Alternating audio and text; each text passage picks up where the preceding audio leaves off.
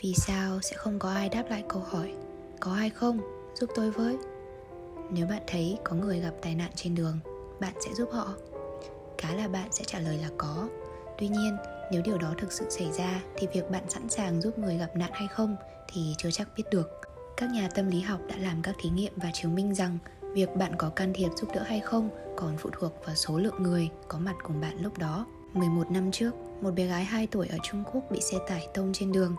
Mặc dù có 18 người đi ngang qua, nhưng không ai đến giúp.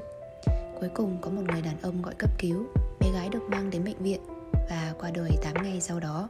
Đây chính là hiệu ứng người ngoài cuộc, bystander effect. Hay ở Việt Nam chúng ta có câu, cha chung không ai khóc.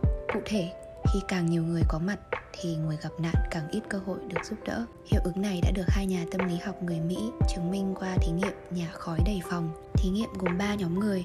Nhóm thứ nhất, một người ở một phòng, Nhóm 2 có 3 người một phòng, nhóm 3 là một người ở cùng hai diễn viên đóng giả, cố tình làm lơ. Kết quả là khi thả khói đầy phòng, 75% người nhóm 1 ấn chuông báo động. Ở nhóm 2 con số này là 38% và trong nhóm 3 thì giảm còn 10%. Có hai nguyên nhân chính lý giải cho hiệu ứng này. Một là do sự hiện diện của đám đông khiến cho cảm giác trách nhiệm bị phân tán. Lúc này chúng ta sẽ có suy nghĩ có nhiều người mà, lo gì? Và nghĩ trách nhiệm hành động được chia đều cho tất cả mọi người có mặt ở đó. Lý do thứ hai là do con người có xu hướng thực hiện hành vi được xã hội chấp nhận khi đám đông không có phản ứng.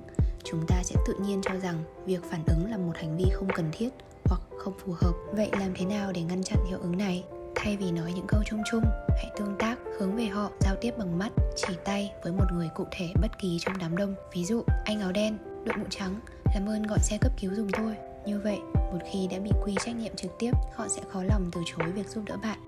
Lý thuyết là như vậy, nhưng suy cho cùng cũng là sự vô cảm. Sự dừng dưng này không chỉ xuất hiện đơn lẻ ở mỗi cá nhân, mà giờ nó còn có chiều hướng lây lan ra cả một tập thể xã hội. Liệu thờ ơ trước những người gặp nạn, lòng cậu có an?